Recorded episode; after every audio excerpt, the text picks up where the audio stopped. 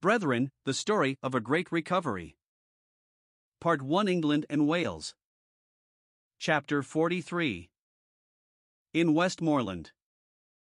In the early 30s of last century, a journey of 300 miles from Devon to the northwest corner of England, over roads which had not up to that time received the patient care and engineering skill of later days, was indeed a formidable undertaking. And yet, incredible though it may seem, in a comparatively short time from the start at Plymouth, brethren were to be found in the town of Kendal in distant Westmoreland, assembling themselves together on the first day of the week for the purpose of remembering the Lord in the breaking of bread. While it is generally assumed that the assembly came into being as a result of personal intercourse with early brethren at the very commencement of the spiritual movement in the South, yet there appears to be no documentary evidence extant to support this. Who can say but that those believers may have come together solely under the guidance and influence of the Holy Spirit, quite independent of what had already taken place elsewhere. About this time, or soon afterwards, what was known as the Fellside Sunday School was started in the poorer part of the town by William Wilson, an influential gentleman of high Christian character, who was greatly respected in Kendal. It was an undenominational school, assisted in later years by teachers from Kendal Assembly, which then had and still has its meeting place at Sand Area. Under the spiritual care and guidance of Mr. Wilson, the school became a powerful influence in the neighborhood. Many who in after years went forth to preach the gospel were brought to the Lord at those primitive services.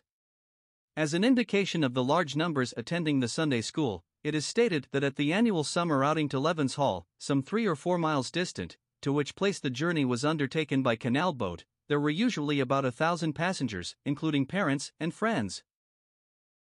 The present Sunday school at Sand Area was commenced by Thomas Wales, who, along with his wife, afterwards went forth from Kendal to serve the Lord in Demerara. In reviewing the early days of the movement, it will have been observed that in the majority of cases, strange though it may appear to readers of the present generation, those early gatherings were for the most part composed of Christians who had formerly been staunch church members, but had left the denominations because of spiritual convictions as to what should be the true attitude of the child of God in relation to the scriptural meaning of baptism and the Lord's Supper. While this in a measure appeared also to be the case in the present instance, still it was mainly from the old established body of Quakers in the district that the young assembly was largely built up. The work at Kendal greatly prospered, and before the passage of many years, the meeting was a large and flourishing one. Many of its members belonged to the leading families in the town, and we find the following names well represented Wakefield, Crewdson, Wilson, and Rhodes. The present hall at Kendal was built by Edward Wakefield, a local banker, who also provided halls for brethren at Bowness on Windermere and Keswick. Among early brethren sometime resident in Kendal, whose names are remembered because of their labors in the gospel and in the ministry of the word in the upbuilding of the assembly, were the brothers Henry and William Dyer, Henry Groves, and James Shawell. The latter resided there for a number of years. He was well known as an evangelist and pastor, and exercised his gifts in and about the Kendal meeting. On one occasion during special services in the neighboring town of Bowness on Windermere, the attendance was so great that the floor had to be propped up from below, lest it should give way. Both Mr. Groves and Mr. Shawell used to visit our home at Bowness in my young days, writes Mr. G. N. Burkett, and I remember them well. Mr. Groves was of the stern valiant for the truth type, but mellowed much in his later years. Mr. Shawell was a very kindly, gracious man. He spent the closing years of his life with his daughter, who married George Brealey of the Blackdown Hill Mission. In 1868, Henry Groves came to Kendal with the intention of staying for a few weeks, but here he settled, and though for nearly a quarter of a century he continued to travel across the country in the service of the Lord, the secluded town among the hills of Westmoreland became his home until, in the summer of 1891, he passed into the presence of the Lord. The story of the early years of Henry Groves teems with exciting episodes, brimful of heroic moments and unparalleled endurance in face of war, famine, and flood, the recounting of which reads not unlike highly colored fiction from the pen of a novelist. He was the eldest son of Anthony Norris Groves, notable as a pioneer missionary, a record of whose life has already been given in a former chapter. Henry was born at Exeter in 1818. At the age of 10, along with a younger brother, he accompanied his parents in the perilous journey to Baghdad, through St. Petersburg and Moscow and the brigand infested wilds of southern Russia. The terrible experience of those torturous years in Persia, and particularly the dreadful months the heroic little band of missionaries passed through during their stay in the plague stricken city, made a lasting impression. So deeply did the experience fix itself upon the boy's mind that in later years Henry pathetically recalled the fact that after leaving England he could not remember ever having been a boy. Henry Groves and his brother Frank followed their father to India and joined in a noble effort to establish a self supporting mission. For some time the venture prospered, but after years of strenuous labor, the father's health broke down, difficulties arose, and despite privation and personal loss, the scheme failed and had to be abandoned. But those difficult and trying years were far from barren, for the Lord was truly laying the foundation of a great building, which today has left its mark in many parts of India. In the year 1857, Henry Groves came to Britain and took the opportunity of visiting many assemblies throughout the country. He afterwards crossed to the United States, and the deep impression created in his mind regarding the work of revival which he witnessed in this country was accentuated by what he saw in America. He now felt on fire for the Master and longed to go forth at his call. In 1863, the way became clear and the step was taken at Bristol. Five years later, we find Henry Groves at Kendal.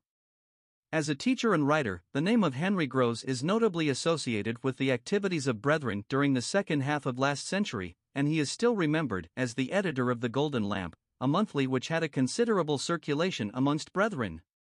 Lai was also joint editor with Dr. MacLean of Echoes in the early years of that missionary journal.